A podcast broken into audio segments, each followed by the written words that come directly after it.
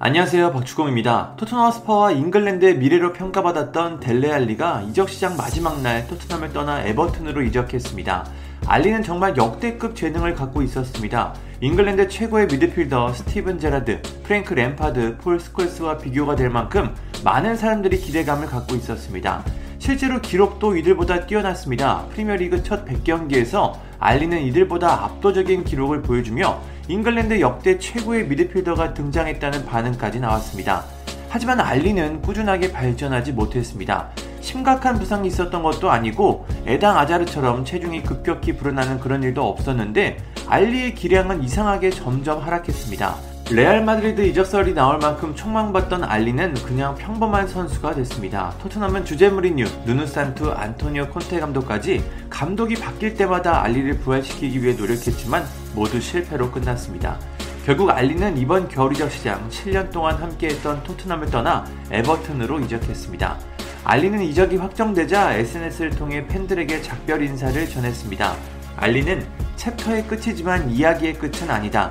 메시지를 보내준 모든 분들에게 감사하다.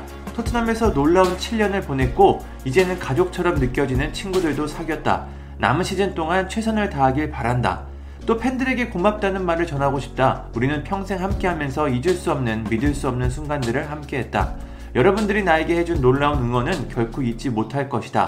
여러분들을 위해 뛰는 꿈이 현실이 됐었고 여러분들은 항상 내 마음속에 있을 것이다. 또 토트넘 커리어 초반 나에게 믿음을 주고 지도를 해준 포체티노 감독과 그의 코칭 스태프들에게도 특별한 말을 전하고 싶다. 이들은 내가 할 수 있다는 것을 보여줄 수 있게 자신감을 불어넣었다.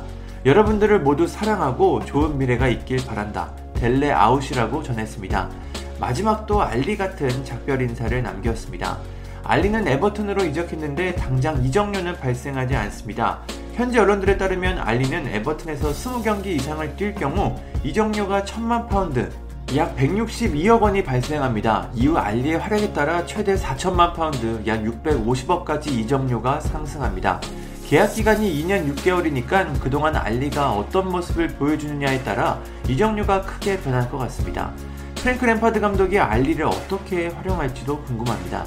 알리는 예전부터 손미 선수와 가장 친한 동료였는데요. 이렇게 팀을 떠나게 될 손미 선수가 참 아쉬워할 것 같습니다. 지금까지 손미 선수와 함께 골 세레머니도 함께하고 훈련 때도 친하게 지내는 모습이 자주 보였는데 이제 알리가 에버튼으로 떠나 더 이상 그런 모습은 보기 어려울 것 같습니다. 토트넘과 에버튼의 경기가 한국 시간으로 3월 8일 화요일 새벽 5시에 있는데 이때 다시 두 선수가 함께하는 모습을 볼 수도 있을 것 같습니다. 토트넘 팬들도 아쉬움을 전했습니다. 매트라는 팬은 놀라운 순간들을 선물해줘 고마웠다 알리. 에버튼에서 보내는 다음 챕터에 행운을 빈다. 몇 시즌 전 알리의 모습을 되찾길 응원한다. 난 아직 알리가 그런 모습을 갖고 있을 것이라고 확신한다고 말했습니다. 가빈이라는 팬도 알리의 행운을 빈다. 알리는 항상 토트넘의 가족이고 팬들의 사랑을 받을 것이다. 놀라운 추억에 감사하다. 몇 년 동안 내가 가장 응원했던 토트넘 선수다. 너무 빠르게 끝나 아쉽지만 커리어에 행운이 있길 바란다고 전했습니다. 많은 팬들이 알리에게 고마움과 아쉬움을 전했습니다. 이렇게 토트넘 팬들에게 아픈 손가락이었던 알리가 결국 팀을 떠났습니다. 토트넘에서 322경기에 출전해 88골, 72도움을 기록한 알리가 에버튼에서는 또 어떤 모습을 보여줄지 궁금합니다. 감사합니다. 구독과 좋아요는 저에게 큰 힘이 됩니다. 감사합니다.